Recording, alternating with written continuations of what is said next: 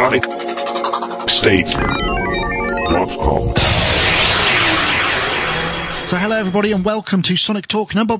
Can you believe it? 180. I find it hard to believe. We're 20 off the double century, which is uh, very impressive. And uh, it's only fitting that I've got two of my most regular guests with me, as well as uh, one extra, who I will introduce in a moment. Uh, but first, I just want to say uh, hello to everybody in the chat room. Uh, really appreciate you coming along and watching us. Um, we, are streaming live. Hello, I'm waving to various cameras, and there's another waving another camera.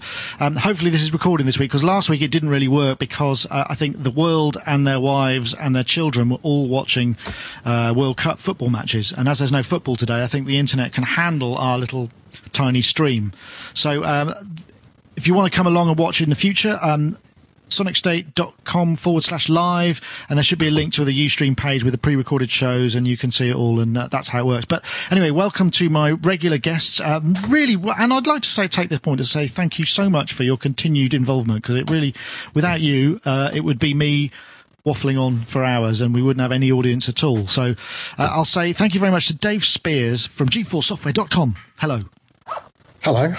Ooh, that sounded like you just zipped your flies up then before you before you answered that. There was a zzz. what was that, Mark? It wasn't. It wasn't here. it just was a bit disconcerting. How are you, Dave? You well? Uh, yeah, I'm fine. How's you. your office? It must be quite hot because this one's hot. Uh, it's very hot. Yeah. Yeah, I'm boiling here. I have to go turn the aircon on, aircon on every 30 seconds, but I'll just switch it on. You can hear what it sounds like. If I can get away with keeping it on, here it goes. There it is. Can you hear that? Oh, maybe That's not. not bad. That's not bad. Maybe I should keep it on. It's right next to me as well. Maybe I'll keep that on. Anyway, um, Dave Spiers, GForce Software, thank you very much for joining us. Uh, and I believe you've got somebody with you who we've spoken to before. Is that Andy Shillito? Come in, please. It is. Hello. How are you? I'm good. Yeah, a bit, bit worn out after Glastonbury, but uh, good. I should explain. Andy Shillito is, I guess, were you doing front of house sound at Glastonbury? I was doing front of house sound at Glastonbury, but uh, more shows than one should do in a day. Oh, really? So you're doing a number of people. Were you working for the PA company or for the various bands there? How did that work? Uh, I was working for one band, uh, which is named Lissie. Ah, okay. Uh, it, it, just happens to be it was album release week, and she's quite popular and quite underdoggy, so uh, there was lots of stuff to do, basically. Ah, right. So, um, so yeah, front of, by front of house, I mean, you know, uh, live sound at Glastonbury. So, if any of you watched any of the BBC coverage, either because you're in this country or you figured out how to do it from outside the UK, um, you may well have heard one of your mixes. Is that right, Andy, or do they mix that separately? That, uh, no, that would be correct. The one that we did as a session for the BBC after uh, Muse on Saturday at midnight was live, which I mixed with the BBC mix engineer. Nice. Excellent. So were you were you in the OB truck for that? I was in the OB truck for that, yeah. Uh, oh. And I suppose there's some relevant stuff uh, that I could maybe use later on in the um, three tips to improve your mixing. Yeah, particularly live. That would probably be go down very well. Yeah. So okay. yeah, there you go. That's what I've been doing, but I'm okay now. Fantastic, fantastic. So how was it? I heard on um, Radio One. I was listening on Saturday or something that uh, the the showers had run out of water halfway through Friday or Saturday. I wouldn't know about that due to being in, in, a nice hotel some distance from the site. Excellent. A, ho- a hotel with a helipad? Uh, unfortunately, not next year. Apparently, really, my, wow. My helipad will be ready next Your year. Your helipad will be ready. You'll be able to fly in and out yourself. Michael said so, but you know he says that every year. well, Andy, pleasure to have you aboard. Thank you very much. Um, where where where should we point people at to uh, discover the goodness of your uh, of your of yourself? Have you got a, a URL? Or I think you pointed people at uh, Lissie's site, didn't you? Before. Uh, I possibly did, yeah. I mean, it won't say anything about me on there, and she's far more attractive, so I'll go there. It's uh, list and and much more talented. Uh, yeah, Lissy, L I S S I E. There's plenty of stuff on there, and if you can find the BBC session that they did at Glastonbury, uh, which I think is on a link to her site, then that would be me mixing it, but it won't say so. Oh, excellent. Okay, uh, but I don't have a site or anything. now. Well, you have to fix that. You have to get yourself on um, Fastbook or something. Fast, yeah, I am. I just don't understand it. So like you and probably 75% of the people who are also attached to it. Anyway, thanks for joining us. And also, Mark Tinley, uh, come in, please. Mark, I know you're um, in the middle of um, actually trying to look after what sounded like a house full of children at the same time. So, very much appreciate you making yourself available. Yes, it's all a bit hectic, really. well, good for you. Multitasking to the end. Like being. Yeah, I've got papers everywhere and all sorts of things. So. All oh, right. You're saying my URL. I'll be I was quiet. Saying likebeing.com is where you need to go for all things Mark. Uh, one of the many roads to M- Mark's uh, many web presences. Indeed. Mark Tinley, of course, sound artist. I, I think I put sound artist and creative thinker in the show notes. Does that sound about right? Yeah, that sounds fantastic. It does yeah, sound pretty good, doesn't it? Do you think it's accurate, though? well, I was trying to pretend not to be a creative thinker, and I was trying to pretend to be somebody that knew what they were doing recently. But I think creative thinking is much more fun, so I've gone back to being that and being a bit more honest about the fact that I don't think in the same way as everyone else. In so fact, use I it think like a, I think like a cross between a five-year-old boy and a brain scientist. But there you go. Oh yeah, okay. It's that sort of sometimes the simplest the simplest approach. You know, well, why can't you do it like that? It's the sort of thing that um, children th- often say, isn't it? Is that there's the and I remember seeing a speech by I forget Ken Robin Ken Robinson. I think it was at LIMS and about about how um, the uh, it's the type particular kind yeah, of thing. you sent me that speech. Particular kind of thinking um, is that yeah. is drained from us as we grow older. It's trained out of us, and it's something that's actually much sought after in the world of business these days. So it seems to be a bit of a strange way of educating ourselves by actually educating all the creative thinking out of ourselves. Anyway, that's pro- quite possibly another topic. Perhaps there's something that you've written on the subject that can be found at one of your many domains. Would that be fair to uh, say? Probably. Anyway, Mark, thanks for joining us. Um, I think that's it for the show. I was hoping that PJ Tracy was going to be here. I did hear from him. He'd been away. He was up country, um, but uh, and he said he was going to perhaps pop over. Um, but I think obviously he's not able to make it today, which is a shame. But uh, hopefully we'll get him soon. And um, uh, and and he's busy and doing doing lots of good things. So uh, let me just I've got to tweak some levels here because it's all not quite right. So um, let's start off with our first topic, and this one was a cracker because uh, I don't know if you got to see this, but I just thought this was hilarious. Let me play the intro.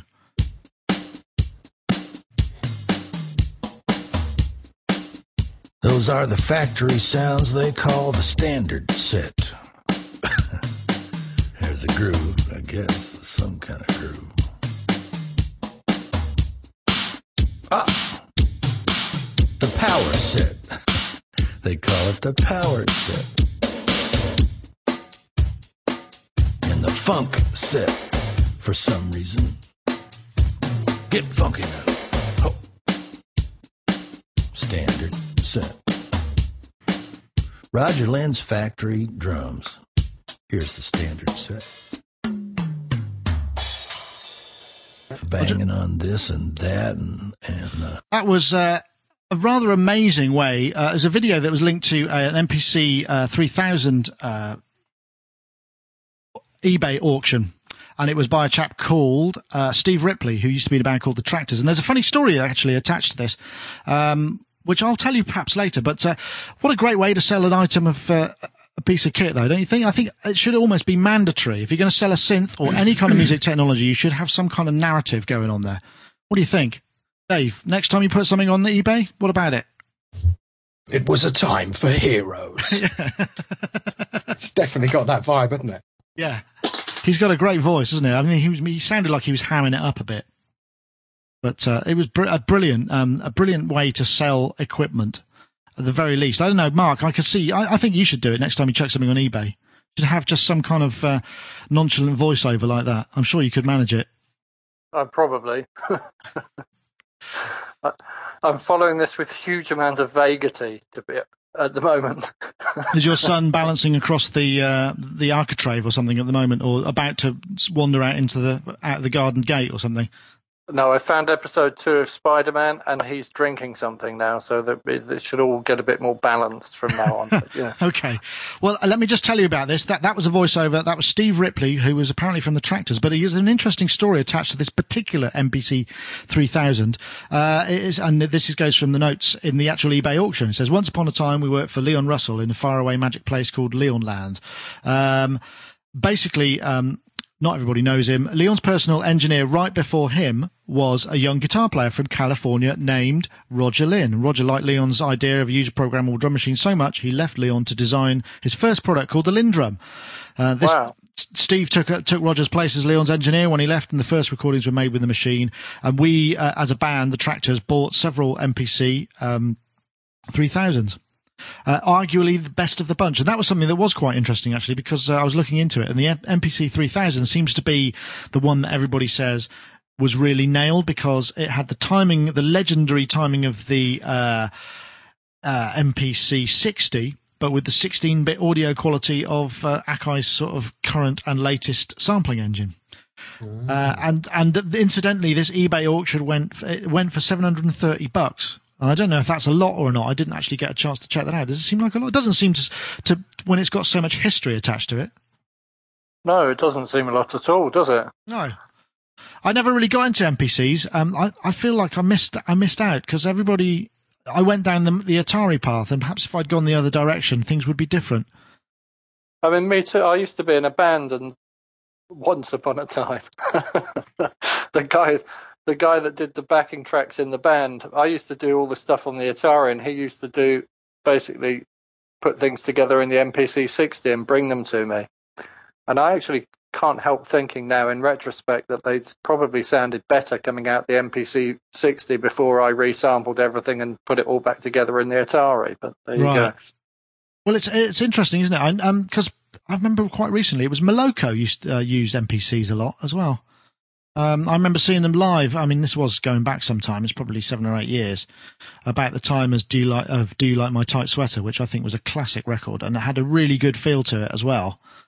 Um, and and they use. I mean, Dave, you kind of worked with a, a number of people, sort of studio and live wise. Do you find that they're they're still do they still have their place? Because I mean, I know the problem is obviously now I've just did a whole load of programming for Goldfrapp who were just were still going to take the Akai's F, S5000 out on the road because the latency and the um, that the reliability was still there. But you know, that's obviously quite terrifying with something that might be you know if it falls apart, where are you going to get new bits for? Yeah, yeah, yeah. Uh, yeah, no, a few people. Uh, most of the guys I hung around with were using the SP 1200. I think that was the kind of super hip thing. But I mean, they are really good fun. The MPCs are all really good fun. Anything that you prod with your big fat fingers, those pads, always good for a laugh. Yeah, I've never tried it. I, I, I mean, I know that you know we've had a massive. There's been an evolution, hasn't there, from the sort of uh, these the, was it six by six matrix uh, controllers with all the the Akai stuff and the the M audio trigger finger, all of that thing. That's now gone to the sort of eight by eight. So now we're going into the, uh, the a different world, which is more of a matrix. It's sort of evolved from that into things for controlling Ableton Live, which I suppose is a similar kind of vibe, isn't it? Really, when you think about it, because you're triggering. I suppose you're triggering clips rather than anything else. It's quite an interesting yeah, yeah, idea. yeah. That's sort of logical progression, really, isn't it? Yeah, the Matrix. The Matrix is with us fully. I don't know, um, Andy. Does uh, does any of your live acts um, ever f- have your path crossed with the MPC range live? No, honestly, I can say it never has. Um, it seems to be those kind of things. This, I, I guess it's the kind of thing that I do, though. Um, I don't do a lot of bands that have that kind of technology involved, or I don't seem to. Um, I seem to do more guitar-oriented stuff. But there is certainly a lot of old stuff coming out on the road because I hear backline technicians complaining about it at festivals a lot. So there's obviously um, there's obviously a lot more of it about in the live world than there used to be. Yeah, I, I think. Um, I wonder if it's down to the fact that we're still not in this kind of place where we would rely on a computer 100% live. People, because it seemed to me that we sort of did ableton did a lot to to kind of instill confidence back into people kind of using machines live rather than multi-track so that they just have a bit more flexibility. But is it perhaps going back the other way again? I wonder. Interesting. I think I think it's um, well, my opinion of it would be that it was it was for the simple reason that um, older machines have more character, and people can use them a lot more easily. I guess. Uh, maybe that's wrong. I mean, maybe. The no, no. I, I think I new think generation can use computers easily, but you know, when when you're talking about things like New Order and that ilk of people me- messing, literally messing with machines that they didn't understand. That's where that stuff came from, you know. And hip hop came from sampling loops of minor bass lines over major keys, which which, which was essentially wrong and illegal. in every Um, sense. And uh, yeah, well, you know, not uh, by my opinion, but I do remember a, a, a situation in the studio being called in and asked to judge the fact of whether this bass line was right or wrong, and and the producer stroke engineering question was trying to justify it, and I was like, well, it's not right or wrong, is it? It's just what they've done. The fact that they don't know that that bass line doesn't fit with that top chord is irrelevant to them. So why should it be irrelevant? Why should it be relevant to us? But I think um, that's why people are using it. You know, the um, La Roux and people like that. There's a lot of old gear on stage producing old sounds, and they sound good. You know, they Oh, sound. were you were you present at the La Roux um, gig last Glastonbury? I heard a little bit of it, and it sounded like she was going down really, really well. I mean, not mo- um, probably mostly because everybody knew the songs and was singing along and having. it. did you see what she was using live? Oh, I didn't see what she was le- using live. No, I was. Uh, we were just so busy, I didn't get to see much of anything. But I did see a lot of it on TV. I I do. watched um, Right. a lot of it on TV, and um, there's obviously quite a lot of old technology being used again. It's funny. I I did actually um, do. I used to work at Glastonbury, and I was working on a, a sort of smaller stage, and we had a band called Eat Static come and play one night. And I think they were uh, they were sort of the the keyboardy side of Ozric Tentacles, I believe. And I remember they had this enormous live rig, and it was ridiculous. They had 808s, 909s, loads and loads of all this stuff kind of hooked together, and it was old stuff, you know. And all I remember was they went on probably an hour and a half late because it took them all that long to get the stuff working so that they could do the gig. And obviously, that's not really where you want to be, is it, with the old technology? No, and that's I- the downside of it. I went to see the Beta Band at Reading Festival the first time they played on a, one of the smaller stages early in the afternoon, and they didn't. They played one song because it took them that long to get these Akai drum machines working, and you know leads and, and stuff and all the rest of it, and, and they just didn't play. So I just kind of went, no, they'll go nowhere. That lot. and of course, the next thing is they're massive, but um, it's that kind of thing, you know. It's that home built thing, that homemadeness about it comes from. Um, it's more difficult to do that with computers, I think, and to Yeah. an extent, as as I feel about PA systems, it's all getting a bit too good now. I think. Oh, really? Do you- Uh, you- so, so a lot of stuff sounds the same. well, that, that is interesting because I mean, I mean, I imagine at most of these festivals they're they're using digital consoles, right? Am I am I right with that, or are they? yeah, using, digital consoles through digital processing through line array systems. I don't. I never like line arrays. I like the pointy, hard, hurty mid-range and tops that you know let you let you know when you're getting it wrong. yeah, yeah, you know when you're getting it wrong. Somebody had put one of the things we did was um, the orange chill and charge tent, which is normally just a real shambles, like doing a badly run wine bar. But this time they had a mini pyramid stage, and the guy had deliberately scoured the country for a Martin Philishave system, which was in pretty good nick. And it, and it was, a, you know, we're talking about a 20 year old system. It was probably state of the art 20 years ago Yeah. uh, but looks like something out of Predator. And you know, I think it sounded better because it looked like that. It looks like it means weird way, business. Yeah. You know, yeah, you know, and you're right. It did. You knew it, immediately. You did something wrong with it. You knew. Whereas a lot of the newer stuff's very forgiving. It's very subtle as well, and it's the the thing is, it comes from everywhere. That's what I don't like. It's not directional enough for me. No, Dis- agree. all a bit that. dispersed, and I find that. I'm- I mean, not that I've mixed. Like, I mean, you missed the show uh, perhaps last week or the week before when I actually found myself. I was asked to mix a band, you know, drunk, uh, late evening. Said, "Oh, will you mix us?" And then I went up to the tower to what it was. Well, I say tower, but the the PA station, and it was a it was a very unfamiliar digital console that I was presented with. and I was kind of like, Yeah, "Oh, what do I do now?" yeah. Have another drink. And Yeah.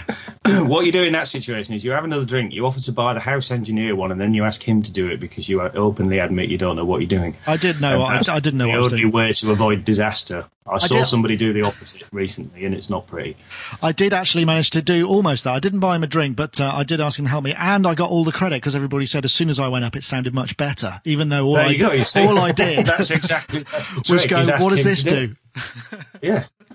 Well, that's. I mean, it sounds we are joking about it, but it's probably if people ask me for advice, if younger people ask me for advice that do what I do, that is the my best piece of advice, which was given to me by Pete Scan. Was when you if you get into a situation where your band outgrows your experience, you uh, you which happens a lot. I mean, especially these days. You go into those situations. The first thing you do is you you tell the guy that you you're not quite sure Yeah. of certain things, and then he'll help you. If you go in there and go, "Yes, it's fine. I know what I'm doing. Get out of my way. This is my band." He'll go, "Right, off you go then." Yeah, well, no, I used to do that as well. When I was um, the, limited touring I was doing, I say, look, I don't know the place, your house. You you're going to know how to get the balance right. I know the songs, so if you don't mind, Yeah. perhaps we could do it that way. yeah, definitely the best. and then certainly, and then you get the best of both worlds because you can still blame them if uh, if it didn't sound very good, Absolutely. Uh, but yet take all the credit if it sounds great. Yeah, the band can't see your fingers from the stage. It's, No. As long as you stand behind the desk. yeah, that there is the key to that. Also, the band, the band have absolutely no idea what it sounds like. Really, have they? Generally course not. they If haven't, their mate, if their mates say to them, "Yeah, it sounded great," if their mates are on the right combination of drugs, then you're kind of okay anyway, aren't you? You So are, the, and the answer is So buy buy the buy everybody else who came along a drink so that they won't. Find out who the friends are, get them off their faces, and you know, be nice to the engineer. It's game's over, really. It sounds like we should write a book on this. Yeah, I think there is. I think there's there's something there's something brewing here. How to win bands and influence managements. Excellent. Anyway, um, that while uh, while we were talking about um, things com- becoming extinct, I, I, I was just um, out of interest was um, doing the review of the Dave Smith Mopho keyboard this week, uh, which I know I did an unboxing. It's up now and all done and everything. And it struck me, uh, although while it's you know great synth and what have you, it's still a mono synth. And it seems to me that you know all the work and effort that would go into something like this. You know, if you're going to make a hardware monosynth, it has to be something pretty special these days to exist. Because the thing I have been found, finding, and, and this, I'm not, I'm not just using this as an excuse to say how great your synth is, Dave, because there's another synth I wanted to talk about as well.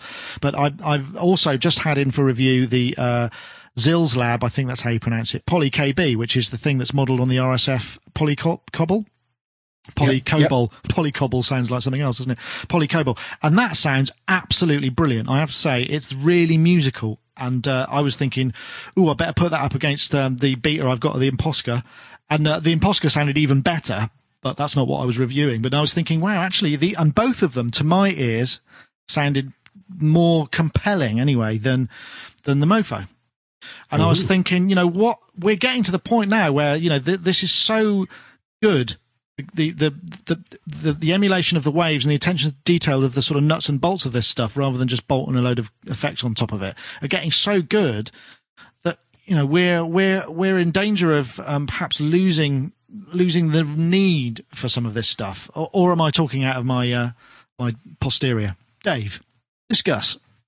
Uh, not really. I mean, I do. I like monosynths. I really do. There's something about the way that you play a monosynth, i.e., there just being that one note, and things like you know, um, legato modes and you know, single trigger modes and stuff like that that just make it. I don't know, just kind of nice and accessible and friendly, and it, it's a different way of playing. And it and and in some ways, I can vibe out a lot more on a monosynth than I can on a polysynth. I think you've got to be uh, particularly good to be a great player on a polysynth, whereas on a monosynth, you can be raggedy and stuff like that, and it still kind of works. You can I mean, use the for note, us, note priority to your advantage, can't you? Yeah. yeah, yeah, and I mean things. You know, obviously the Oddity's still a monosynth. I mean, it is duophonic, but it's you know effectively a monosynth, and I mean that still does really well. It's just got a certain sound and a bite to it. And then there are other things like when you start introducing ring modulation or with a monosynth, you get those kind of really gnarly, discordant overtones that you don't really get with a polysynth. So yeah, I love polysynths, but I also love my monosynths. Oh, that's a very uh, that's a very diplomatic and and sort of uh, a, a lovely answer there, Dave. Mark. Everything he said. okay, then that's this topic over and done with. I know. I, I just it just it, it kind of gave me an inkling of perhaps where the future's going because I mean, you know, you're very fortunate as well, Dave, in the fact that you've got those controllers for the for the soft synth, you know, for for the Imp two, and the fact that you've got that level of control, which is essentially what the advantage is of having a discrete analog synthesizer, whether it be uh, mono or poly, is once you take that um, differentiation away, where's the you know there, there's the, the, the overall kind of package is is is more difficult to to be sure of either in either direction. Would you say, Mark?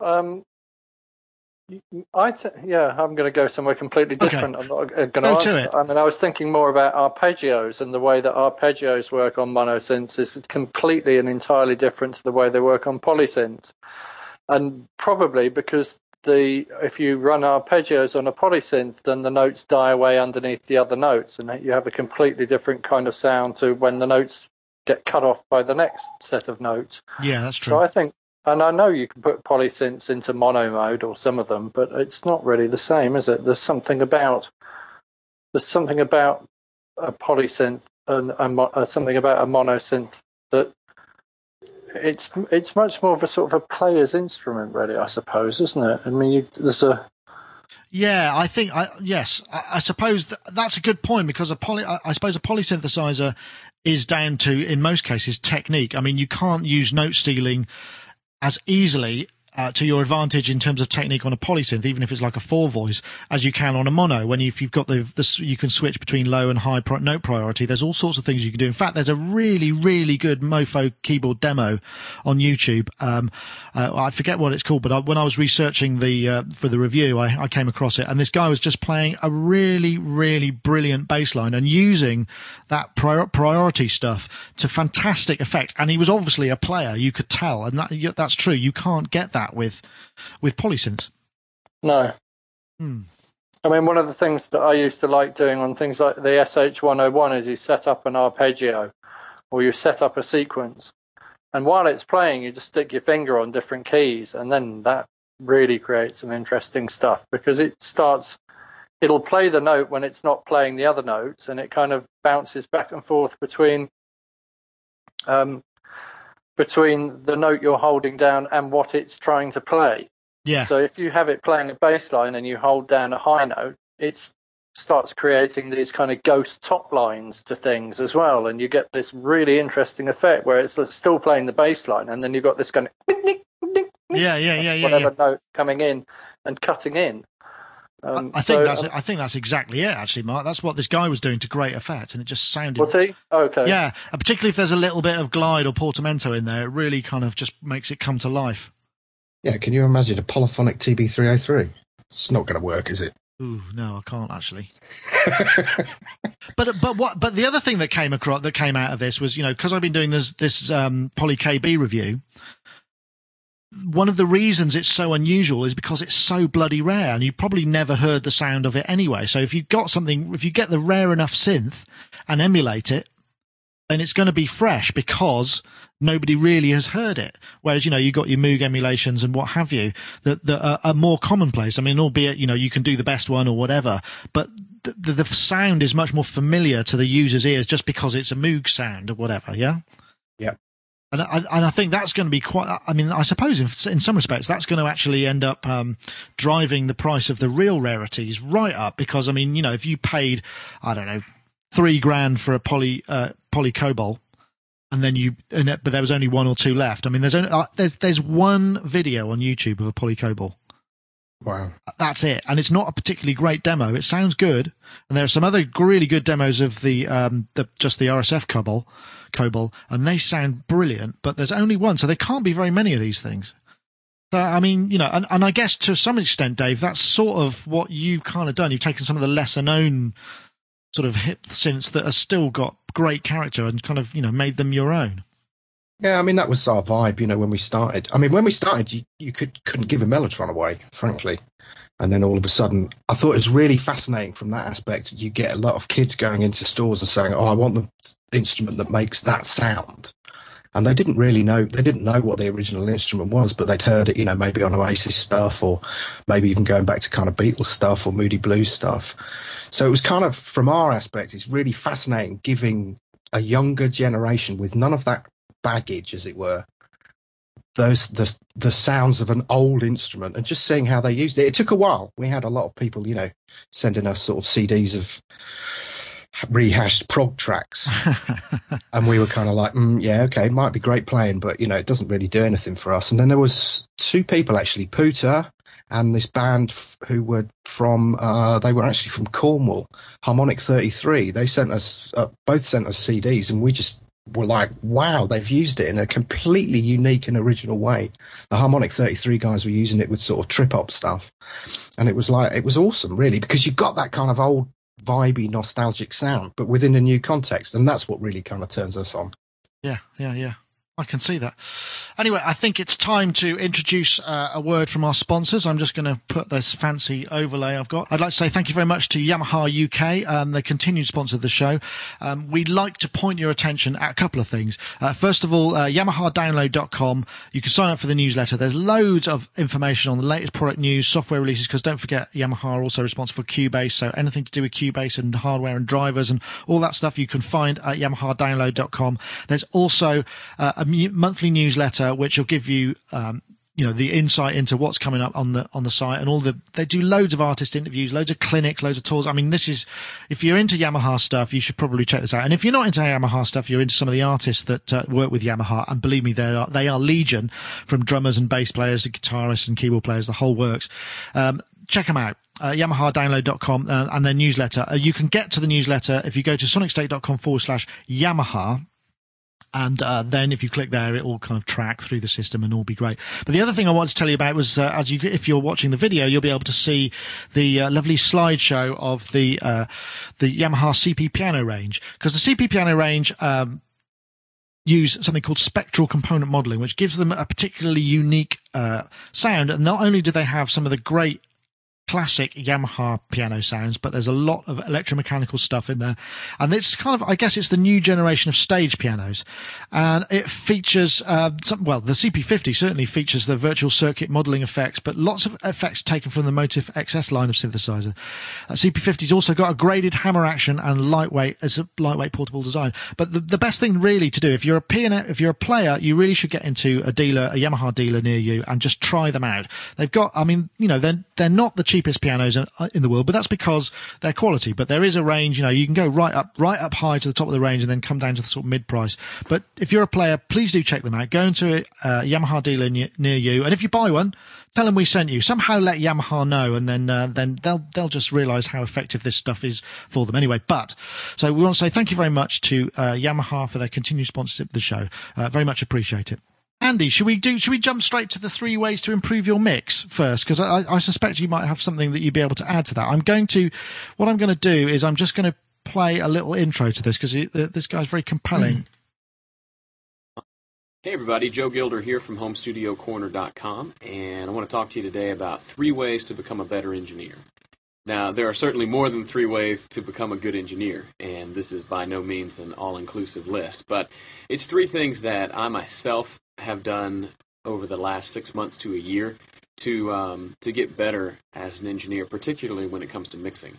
But um, I've really, if, if I were to compare mixes I'm doing now to mixes I was doing a year ago, uh, I can hear a lot of improvements. And so I think that could be something that could be beneficial for you too. So let's jump in and take a look. So the very first thing that I think might be the most important is use what you have now. So, who am I talking to when I say this? Well, this is for those of you who want to get another microphone. You don't need another mic. You don't need another guitar pedal, which I've been tempted to do now lately. This was a great piece. This is uh, by um, Joe Gilder, homestudiocorner.com. I found this on um, musformation.com, which is a great music uh, information blog. Um, well worth subscribing to them on Twitter if you if you if you do that sort of thing because their headlines come in sort of thick and fast, and there's usually some really great tips and tricks there. Um, it was a very interesting, but the three points I won't play the whole thing because it's like six or seven minutes. But the three points are: use what you have now, finish what you start, and get feedback from others. Now, uh, um, I know, uh, Andy, you're more of a live engineer. Do, do, do these kind of things apply, or would you sort of modify them slightly from that point of view? From a live point of view, those three things, I don't know if they apply in the context that he's using them, all of them, or, or in fullness. I think the first one does. Um, use what you've got. Yeah, well, you have to. I think, well, you do have to. Um, obviously, he doesn't because he's taking other people's money for this advice. So he's probably bought all of the kit he needs and has been spent a lot of time thinking about three ways he can become better. Um, so, I, yeah, I, I don't know. What are the other two again? I mean, I've heard them three times now and I can't remember them. Finish what you start um, was a good one. Finish but- what you start. Well, that's a good one, isn't it? Um, a good lesson of life, really. yeah, But- that's that. Just I'm that's sure- that's outside of it completely, isn't it? That that you could apply that to anything. Yeah, I don't really think that one counts because you can't do that anywhere, not unless you're making stuff to order on a conveyor belt, which I know some people do, and in, in that case, those rules would apply. But I think that's probably just common sense. What was the third one? Uh, get feedback Oh, from get other. other people to listen to you. yeah, Well, I believe the only other previous time that I was on this podcast, um, I quoted Iggy Pop, which was um, he said, "Listen to everything everybody else says, but nothing that they say to you." Um, I think if you play random people, he does go on to mention his wife here. That one of his key critiques is his wife. yeah. Um, I started to struggle with him at that point uh, because we don't know anything about his wife uh, and, and, and what she does or doesn't understand about having more bass in a track. And I immediately got visions of Jeanine in Spinal Tap saying Dobley. And so I wouldn't advise that particularly. Um, in terms of, yeah, reference it out to people, definitely. But I reference it yourself. You know, I mean, the, the, the whole thing about this is to be you need to teach yourself and you need to pick the, the records that you like. I guess the way that I started to, to form my style, if I have one, is that um, as a player as well, is that I listened to things that I liked and learned how to do those. Um, and then incorporated that in the things that I did. So I Right. wouldn't, I, I certainly wouldn't say, no, I play it to loads of people. Gauge their Uh, reaction. Yeah, Yeah, no, not really. Um, listen to it in lots of different places, by all means. One piece of advice I would have, I, I was hoping he was going to come up with. I when I did do studio work, I once did an experiment because I had a spare mix room and I mixed a track. I, I realised that I was going to mix it for probably about nine hours, so I mixed it in nine one-hour sessions uh, against the clock, as it were. And I was only allowed to, I only allowed myself to listen to it twice before I embarked on the hours mixing. Uh, and that's probably the best mix I've ever done. oh really? So so was? Do you think that's because it was down to instinct, or was it down to? It was down to initial reaction, and I think the other thing, which is perfectly clear from live shows, from your own experience and watching other people, is uh, in a very short amount of time, your brain adjusts to what it's not hearing.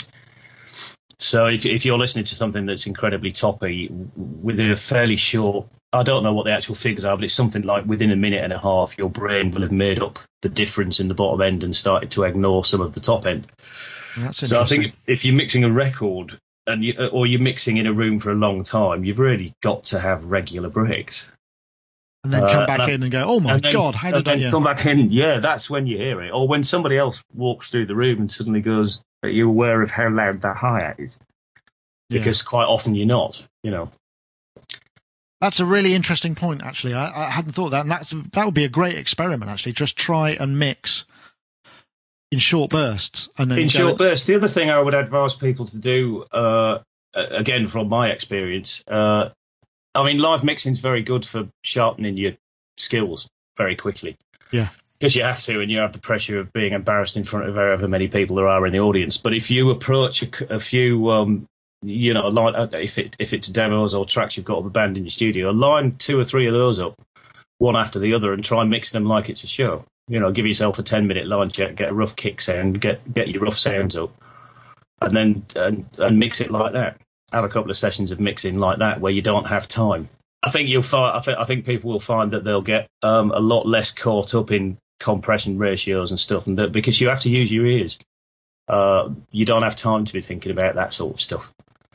That is interesting. I mean, the thing that I found when I when I had been live mixing for a long time and I started to work in the studio, um, I found that none of what I had learned live really was in any way applicable. Pretty much, apart from you know the operational side of things, and Yeah. didn't really because the adjustments you make are much more amplified, strangely, in a record because you're generally mixing Indeed, to a yeah. compressor or whatever. Whereas you can kind of quickly whip the bass drum out and then match it back up again.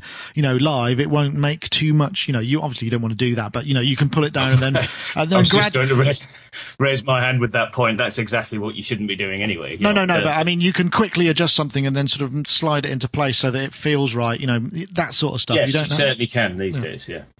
So I suppose, yeah. I mean, you wouldn't want to drop anything major like that out, but sometimes you just have to reach for things and turn them down when they're making a horrible noise, and then find out what it is, and then reseat them back in the mix. You know, that sort of stuff, which you obviously can't do. In a- Oh, sure, absolutely. I was I was more talking about mixing something where you've you're happy with all your Right, Your track, okay, got yeah, you. That's all leveled out and stuff, and you're going right. I'm going to mix the track.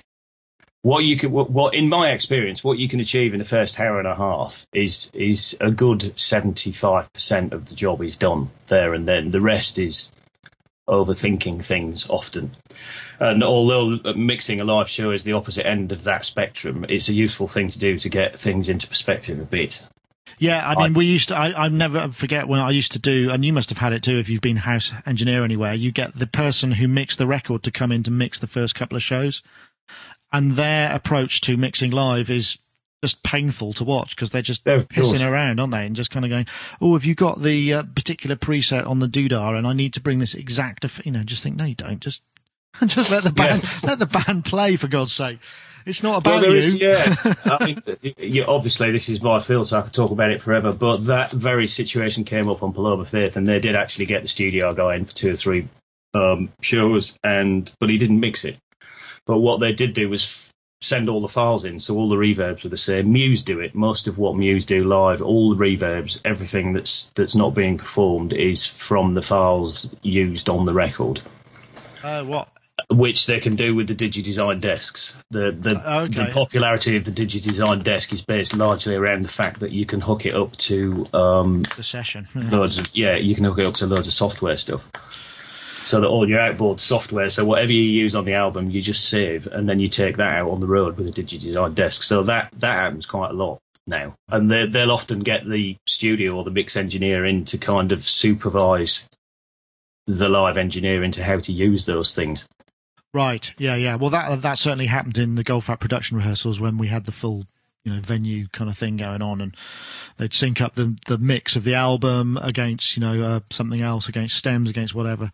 And I, uh, you know, when I heard what you can achieve with that sort of system, I was it was terrifying because I just thought, oh, that sounds like the record, but bigger and wider. Yeah, And it was, and I said, what, what have you done to the CD? And no, no, that's the band. I was like, what? No, re- Yeah. and, and I that was a track that I'd worked extensively on, you know, knew inside out. It was really sort of quite terrifying. But uh, yeah, amazing stuff. Um, Dave, finish what you start. Did you see the thing about the hard drive inventory? That was a really scary thought. Uh, no, what was that? Refresh my memory. He basically said, um, finish what you started. He said, one exercise is to go ha- take a hard drive inventory, go through your hard drive and see all the things that you've not finished but started and ask yourself why.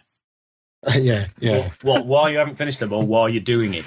well, I suppose that the the the the, the, the, the, the second of those questions might be answered after you've figured out why you're not doing it. No, I mean why you're doing the inventory.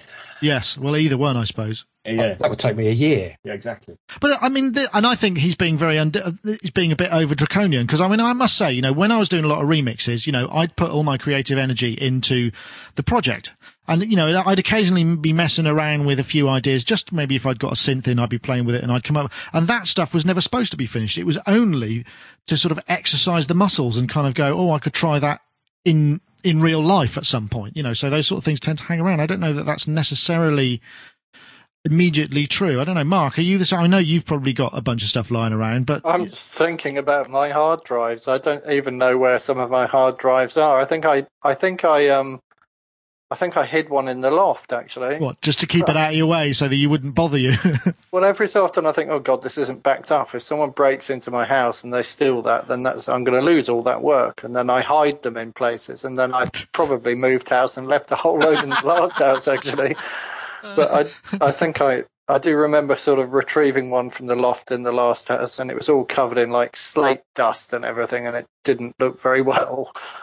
And but I've got I don't know, literally hundreds of things that I've sort of started and then had loads of ideas for. Because you know, I went through that whole spate of writing a song in sort of under an hour and trying to write and mix the whole thing yeah. while That's he was yeah. asleep. Yeah.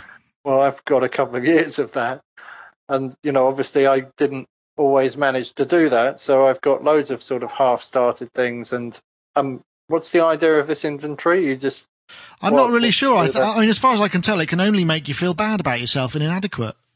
mm. well, I was worried about the other thing as well. Ask other people what they think. I'm so insecure when it comes to mixing that I'd probably just, as soon as somebody said, oh, I don't like the sound of that, I'd want to change it all. So if I asked five people what they thought, you'd end up with a completely different mix. So I think I need to just not ask anybody what they think and have it that I've got it right and sort of work from there, really. And ignore everyone else's opinion seems to work better for me. Uh, well, And- you know what? That's and- kind of in, you know because that whole concept of doing things by committee is uh, is quite a heinous and terrifying prospect. I think, particularly when it comes to creativity, you homogenize everything because if you try and accommodate everybody's views, then you end up with something that's not your own anymore. Which you know, in some cases works, but perhaps not in. Uh, you know, it's always good to have somebody with the vision who's driving and stays in charge. I mean, all it takes is one thing. You know, you you go and play your music to a whole load of people, and you go, "What do you think of this?" If somebody's into like really hard metal, and they go, mm, "Don't know, the sounds are a bit light," and you go and try and sort of tailor it towards what they've just said, it's just not going to work to do that, is it? And then you, the next person you play it to is like, say, my dad, who's into like Chopin, Beethoven, and all that sort of stuff. He'd be, oh, I probably don't really understand this, but maybe this, and then hmm. you kind of go away and think about that. Even if it, even if you just think about that, it's going to influence the Gonna direction redirect. Yeah, that's that's maybe that's maybe true. I suppose this maybe comes from a point of view of someone who's attempting to get to a place where they might then have the self confidence not to have to ask people and get feedback from others. Maybe that's the maybe that's his angle. Maybe Possibly. it is. He's not really in a position to be giving advice in that case, though, is he? I wouldn't- He doesn't feel good enough about himself to know what his own mixes are like. How come he's running a school and charging money for telling us how to do it? Uh, that's my question to him. That's I, harsh. mean, I, I like your idea of doing things quite quickly because you're absolutely right that once you get used to a particular sound, it can sit there like a like a a wart on an old woman's face, and and you don't even know it's there anymore. And right. Yeah, and I, I just I've also done that think stuff where I've turned something up so loud, and eventually someone sort of said to me, "Is that meant to be like that?" And I've kind of gone, gone "What?" And then you know, you go away for half an hour for dinner or something, and come back, and you just go, "What have I done? What is that?" Yeah. Or, uh, I just think I think there's. I I remember the first time I ever mixed anything from my home studio and was desperate to play it to a, um, a proper studio engineer that I'd been working with as a bass player, and, and somehow thought in my head that there was a definitive way to mix oh well, that yeah. it's music. And and I said to him, "What how, what do you think?" I gave him tapes to listen to at home, did three different mixes, and said, "Which one do you think is kind of the one that's the most finished?" And he came back and said, "I don't know. They all sound all right. They just all sound different." So you, you, you know you can pore over something forever trying to. It's not like that, is it? It's it, it's finished when you think it's finished. Well, that's interesting because the the, the, the you do things really quickly. You, I, I I- think most people would be surprised at just how far they get, how far it goes on its own. Hmm. I think my least favourite task is when somebody comes along and says, "Have you heard this?" and they play you something like I don't know, maybe Madonna's mu- music, which is a good, great tra- sounding track, and then they play you a rock track and say, "Can you make this sound like that?" And you just go like, "No," because that's all about space and lots of kind of, you know, sharp sounds, all very distinctly kind of all over, you know, in very different frequency ranges. And that one's all about, you know, like a, a splash of ride cymbal right through the whole thing and a, an electric guitars that Mm. are completely non-separate from each other playing things that just start at the beginning and go all the way to the end how can you make a sound that's like one big kind of wall of noise sound like a sound that's sound like a track that's made of lots of percussive elements you can't obviously but um, you have to pretend that you can But do you, uh, do you think? I mean, uh, when you think the way that uh, perhaps you or I or maybe Dave creates, you know, we're sitting in front of our computers, sort of within our production and mix environment, we're creating the music in the same environment we're going to mix it to. Sometimes you end up in a situation where you just kind of go, yeah, I finished the music. And then you just think, oh, and it sounds great too, because it's just, it's somehow found its own level all the way through the working time. And then you just sit down and go, right, I just need to get the fade sorted out, automate that vocal in the middle and you're done. So, Yeah. you know, in some respects, you're not spending time most on the mix, but the mix sort of has found itself because of the creative process of writing the track or arranging it or whatever. Uh, yeah, Yeah. I'd agree with that heavily. Yeah. I think a, a fine example of that is Hall and Oates. I think it's I Can't Go for that, uh, which has a cheap Casio sounding rhythm part in it and, and some glorious backing vocals and a nice hook line and very little else. Um, I think it's got guitar in it. Um, the story there is apparently that it was they were demoing it and Phil Ramone popped in to see what they were doing and said that's a nice mix and they said no that's a demo and he said well you should leave it and apparently that track's only got about six tracks on it six seven tracks Wow. and that's a, a classic example of, of something doing itself, and you sitting there going, right, well, we should go and do this properly now, and somebody else coming in going, why? That's fine. Yeah, I always used to happen the other way around with me. I was used to say, Well, it happens the other way around with everybody. That's you should just go and mix it in a proper studio. It's like, yeah, but I don't- Get somebody who knows what they're doing. yeah, all right, thanks. Thanks for the very vocal. That's brilliant. Yeah. And uh, your, I mean, I think- yeah, in fact, that was my I- agent for my remix work at one point. It's like, thanks. It was just before we stopped working. Yeah. the point in time when I realised that I could do mixes was I used to play my mixes off my four track and like my rough demos and the things we'd done in the studio to mix engineers and say, can you tell which one's which? Because I really had this whole thing about like it's possible to make a home studio sound as good as a recording studio. That was my big thing throughout the sort of 80s and 90s. Like to, you know, there will become a point where this stuff sounds as good as that stuff and they always used to know and they'd always say well i think that's the 24 track one and that's the the one you've mixed at home. And they'd kind of always get it. And uh, eventually i sort of said well what is it that you can tell? And he said it's just the space and the width of stuff that you Yeah. you know can create more basically more pans in a studio and you can cross route stuff through delays and sort of create space. But now you can do that on a computer. I, I reckon that there's got to be people who mix at home that make stuff sound at least as good as stuff that's mixed in a studio. Sometimes of course. better, actually. You get a really poor engineer in a studio Well, uh, yeah. and a really good engineer at home. What's what's going to happen? It's funny actually because um, I was recently doing something. I had to pull up a load of drum tracks, and I just threw. I think it was some stems that I was trying. I was I can't remember what it was now, and it was um, it was I did it in Logic, and all I did is I took the uh, presets for you know a kick preset, a snare preset. So it was like you know four or five tracks or ten tracks of a drum, and I used those as my start, and I put them across, and then stuck a compressor across it. And it was like, wow, that sounds really good. I just, well, can. I didn't I didn't even do anything really apart from just push a few faders up. You know, it was I mean, quite, I quite often use those presets when I'm writing songs, and then you find that you don't really need to go and change some of them. Some of it does sound quite good. only it does sound like everybody else's, I suppose. Well, I guess so. Yeah. Well, uh, uh, there's Or ways can. of that. Or can do. Um, well, that's an, yeah. Thanks very much. That's an interesting. That's definitely a very interesting um, topic and generated a lot of interesting discussion. In fact, there was another one that was kind of mix based in sort of which order do you mix, and I guess this would apply to you as well. And this was on the Roland.co.uk site, and it's part of their um, oh, I forget what it's called now. They've got a sort of online magazine, and uh, it says, "Does the order in which you mix instruments make a difference?" And I always just assumed that you started kick snare, hat, you know, in the same way that you do with live. You know, you start generally. I mean, at least uh, Sure. this is what I assumed. You start with the drum kit, and you start with the kick drum, and you do all of that stuff, and then you fit everything else around that. But may, I don't know. Is that is that not true? Is is there are there other ways to do it? Yeah, there, there's always other ways to do it. I think that's what people need to, you know, there's a there's one way to become a better engineer. Remember that there's always different ways to do things. Um, n- numerous examples. Uh, Do you- the I mean, how- live thing, I, I do. I'm just trying to think. Um, I had a thought about it earlier on because I did read this and think think that I had some comments to make. Um, one of the reasons they do it that way, you always do it that way around live, is there's a certain protocol and you generally don't have much time. Or Yeah. what time you do have, you need to use. So it's easier to go with the protocol that you know that everybody else is used to. Yeah, Uh, and nine times out of ten, they will write your desk up left to right that way around. Occasionally, somebody who's toured with one band and one band only uh, will put the drums at the right hand side. Um, but you would still check them in that order for some bizarre reason. Oh no, I can't Still be doing sound check the drums first.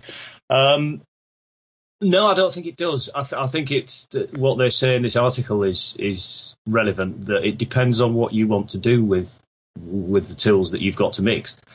Um, with Lissie at the moment, I it's really about the reverb on her voice and her voice Right. So one of the guitars. So I, the first thing that I do in a limited time situation is go straight to the reverb and make sure I can make that sound the way I want it to, and that and get it loud enough, and then get somebody to go on her mic. Then I'll go backwards and do the drums. But again, that largely that's because the band are used to doing it that way, and we have a system now. But you certainly, yeah, what, whatever is most important, um, not most important, but whatever whatever's carrying the vibe of the track, you should certainly pay. I would pay more attention to and often start with. Hmm. Dave, do you do you usually start with beats? I mean, obviously, if it's got beats, then you. If it hasn't got any drums, then you wouldn't. But I, I mean, I'm guessing that, you know, maybe some of your compositions revolve around maybe a, a, a particular synth sound or keyboard sound. I mean, I'm guessing here. That's not. That's a bit of a generalisation. No, I think that's a fair fair point. I mean, what I find, particularly with writing stuff with plugins and computer based stuff, is that actually the mix evolves as you write the track to a certain extent. The hardest thing I find is when I revisit it a couple of weeks later and go, okay, now I've got to put some vocals on it, and it's making those vocals sit. So, I mean, really, from my perspective, it can start anywhere. It can start with a synth sound, or you know, if the groove is really important. I think um, what Andy said is really pertinent. Whatever carries the vibe of the track. Hmm. That's a good point you make about trying to fit the vocals in, though, because uh, you can Well, easily. people t- traditionally do that last, and often you've filled. I mean, from my point of view, live, a lot of what I do, and not everybody that does what I do does it this way, but I, I'm having to carve up. I carve up the audio from top to bottom, the spectrum, so that things have their own place to sit. Um, it's a lot easier as as it is with Lissie, where there's only three of them, and the songs have actually been written with huge holes in the lyrics for things like the reverb to hang on and stuff. So it's actually it's actually pieced together like that. Oh, But I think Dave, Dave's point about building stuff up as you go, I don't do much software stuff. But if you're working on a nice effect on a bass line that's coming off a synth, then you've worked on it and you want it and you want to hear it. So to some degree, you should leave it like that and and fill in the remaining holes as opposed to going right now. There has to be a guitar and you get all that stuff on, and then there's nowhere left for your vocal to go. Hmm. And certainly mixing, it's worth going. Okay, let's put the bass and drums up maybe, and then stick the vocal on, and then start bringing stuff in. Well, it's interesting. T- um, THC in the chat room says start recording with drums, start mixing with vocals.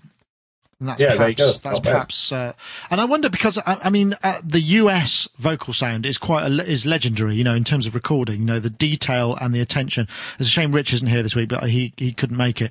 You know, but there is something about the way that vocals in the US uh, have traditionally been presented, which is with much more attention to detail than perhaps traditionally was in the UK. That's changed now, I think, with the with the sort of crossover of R and B coming out of the UK, as people have had to pay a lot more attention to the vocal side of things there, and. And I, I wonder whether or not they perhaps mix in a different way, you know, like from the vocals down, even with pop stuff.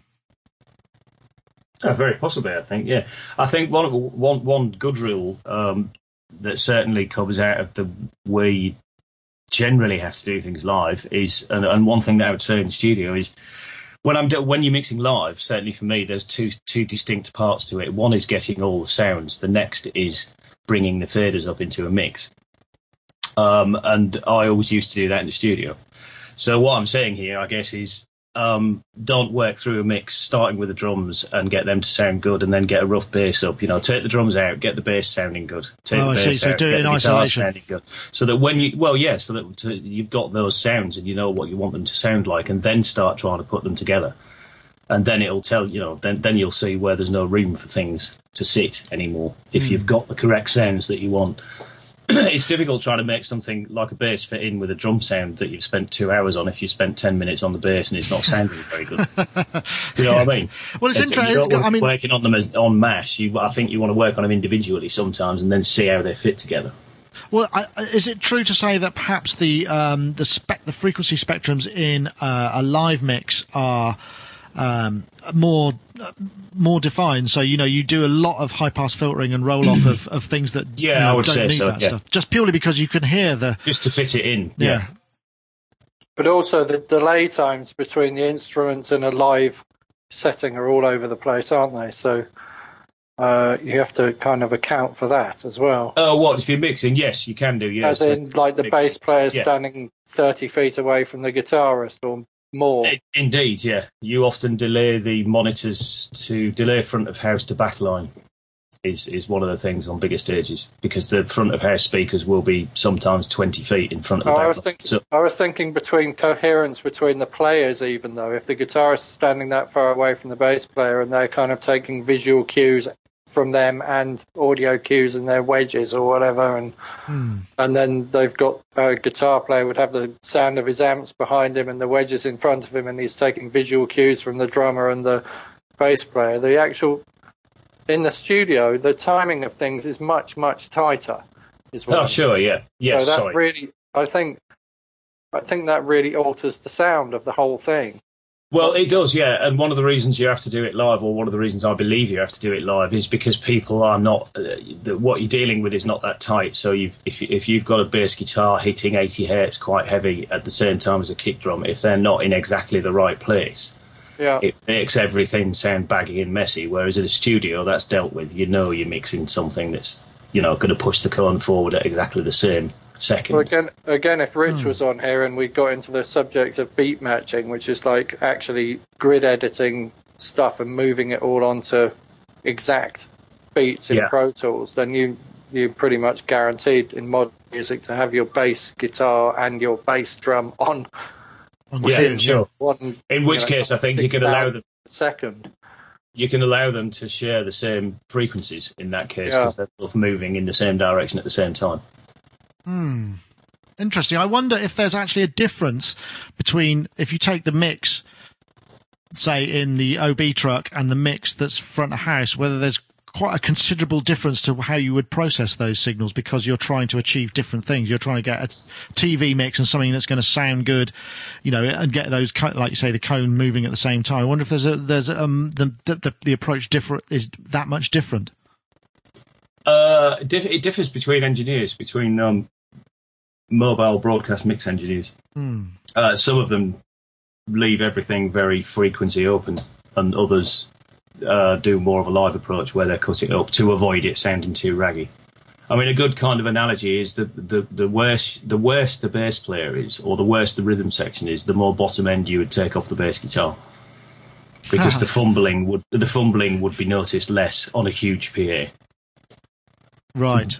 Uh, or if you did that, it would be noticed. If it was there, it would be noticed more on a huge PA than it would on a television, for instance. Right, because it's all right down there. Yeah. Oh, that's an interesting Yeah, because it's all right down at the bottom. So but, uh, the broadcast engineers tend to not have to worry about that quite so much. That's another. and, they, they have a huge compression, stereo compression over the whole thing. So anything that's slightly out of order in the bottom end gets squashed anyway. Yeah, this we could go on for hours on this. I just find it absolutely fascinating. Um, I think one of the things I and also, I mean, uh, again, you know, the size of the PA and the, the the the because you know you go to a festival gig like Glastonbury where you've got a massive full range PA and you're in a club, you know, the next night where you don't have the same thing. You've almost got in some cases an extra octave or more to play with in terms of the frequency range. Yes, yeah, you probably have, yeah. Very interesting. Well, uh, guys, I've much appreciated. Thank you very much, Annie Sito. Um, that was really, really interesting. Have your extra insight. I'm guessing um, we're probably going to be calling it a day now, um, unless anybody has anything further to add. Not the only me. thing I would add, the only thing I would add to what you can do to improve your mix is to use something other than your ears when you're mixing. Um, so I mean, I and I've actually learned quite a lot from this in just listening to what's been said today because I just wanted to acknowledge that because I always mix kick, snare, hi hat, bass, toms, and kind of do it completely traditionally. And maybe I need to think about doing it differently. But one thing that um I would the thing I wanted to add was use something other than your ears. So use your kinesthetic responses to what you're hearing. So there's two things going to happen. The the signal coming from the speakers, if you're in a reasonable studio with reasonable sized speakers, is going to cause vibrations to happen in your body. So listen with your body and feel what you're feeling from the music, not just with your ears, but also with your body. The other thing that's going to happen is certain chord structures and certain uh, melody structures are going to cause emotional responses in your body, which is another kinesthetic response. But listen, like with your feelings as well. So if something feels right, regardless of what it sounds like, sometimes it's more right than something that might technically sound right. Because the people that you're going to, who are going to listen to the mixes, are going to have the same emotional and vibrational responses to the music that you're having when you're mixing it. So it's not just about ears, it's about feeling as well. And it's about mm. the sort of, you know, full body response to what's coming out the speakers. So, I mean, that would be my top tip for improving your mix. That's a great idea. I imagine one to, that would take a bit of practice to kind of understand what your body is telling you. But yeah, good good point. I don't know if you've ever had that experience where you've been working on a mix or working on something. I mean, I've had it a couple of times when I've been overworked and I've just sort of burst, not burst into tears, but just felt I have to stop now because otherwise I'm going to have a breakdown because I can't take, any, I just can't take any more of this track. I yeah. need to stop. I've been there. Usually about two minutes in for me. Two minutes before you got to deliver it. Yeah. Anyway, guys, thank you ever so much. It's been a fascinating discussion, and it looks like all the streaming's held up and everything. I'm hoping the recording's going to be there. So uh, I'd like to say thank our guests. I, um, first of all, I'll say thank you very much to uh, Andy Shillito for coming in um, fresh from the fields. I'm sure you must be tired, or maybe you're refreshed by now. But uh, thank you very much for, for coming in and joining us. My pleasure. I enjoyed it. And um, people can just need to do a search for Lissie, which is L I S S I, and they can hear what you do, particularly if you're going to the Glastonbury coverage from the BBC, because that will be your mix, right? The one, yeah, the one in the live lounge thing is my mix. Excellent. Okay, and uh, while we're on uh, on the same mic, um, we'll say thank you very much to Dave Spiers from GForce Software also. Thank you. Good fun. Yeah, great. Thank you very much. And uh, also Mark Tinley Thank you very much. I really enjoyed that. Actually. Yeah, li- likebeing.com. Go and check out what he's up to. And uh, myself, Nick Batt. And we also want to say thank you very much to the uh, people in the chat room for the live. We'll give you a wave now. So this is me waving goodbye. Hopefully this will all end up on the Ustream site so you can just uh, see how it all went together. But thank you very much, everybody. And also thank you very much to our show sponsors, yamaha.co.uk. Don't forget, go check out the the CP range of pianos in a dealer near you. Okay, that's it for tonight. Thank you very much. That was Sonic Talk number 180. Woohoo! Oh, 180. You need to put one of those in. All right, then, the tractors.